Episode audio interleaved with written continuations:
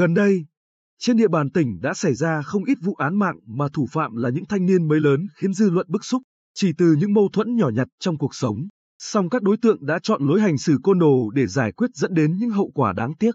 Đêm 28 tháng 3, ông Nguyễn Minh Thinh, 61 tuổi, ở xã Phước Sơn huyện Tuy Phước, đã bị Võ Văn Huy, 31 tuổi, dùng kiếm chém nhiều nhát vào vùng lưng, cổ khiến tử vong tại chỗ. Nguyên nhân là do hai gia đình hàng xóm là Đặng Quang Hùng và Đặng Tấn Cơ mâu thuẫn trước đó về việc đổ rác. Đặng Tấn Cơ rủ một số người khác, trong đó có ông Nguyễn Minh Thinh mang theo hung khí đến trước nhà Hùng chửi bới và thách đố đánh nhau.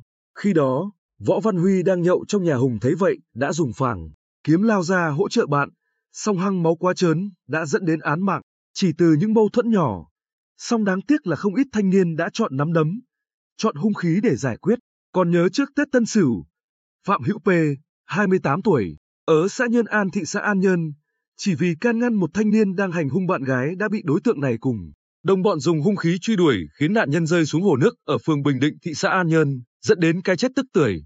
Công an địa phương đã xác định các đối tượng có liên quan gồm Phạm Ngọc Cang, Dương Thế Công, Trần Văn Nghiêm, Nguyễn Văn Nhật, Trần Trương Mai Trường, đều là những thanh niên mới lớn ở thị xã An Nhơn. Theo thống kê của các cơ quan tố tụng, từ đầu năm 2020 đến hết quý 1 năm 2021, trong khi nhiều loại tội phạm được kéo giảm thì riêng tội cố ý gây thương tích và giết người có chiều hướng diễn biến phức tạp. Điểm chung nhất là các đối tượng tham gia gây án còn rất trẻ, tụ tập với nhau thành nhóm đua đòi ăn chơi theo kiểu giang hồ, ít lý trí mà thừa bạo lực.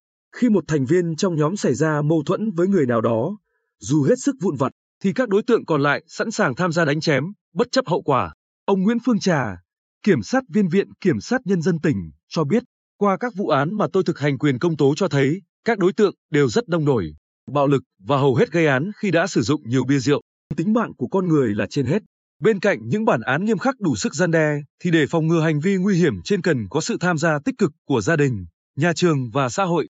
Và hơn hết, bản thân từng thanh niên mới lớn cần ý thức rõ việc đúng việc sai, tránh những sai lầm không thể sửa chữa được.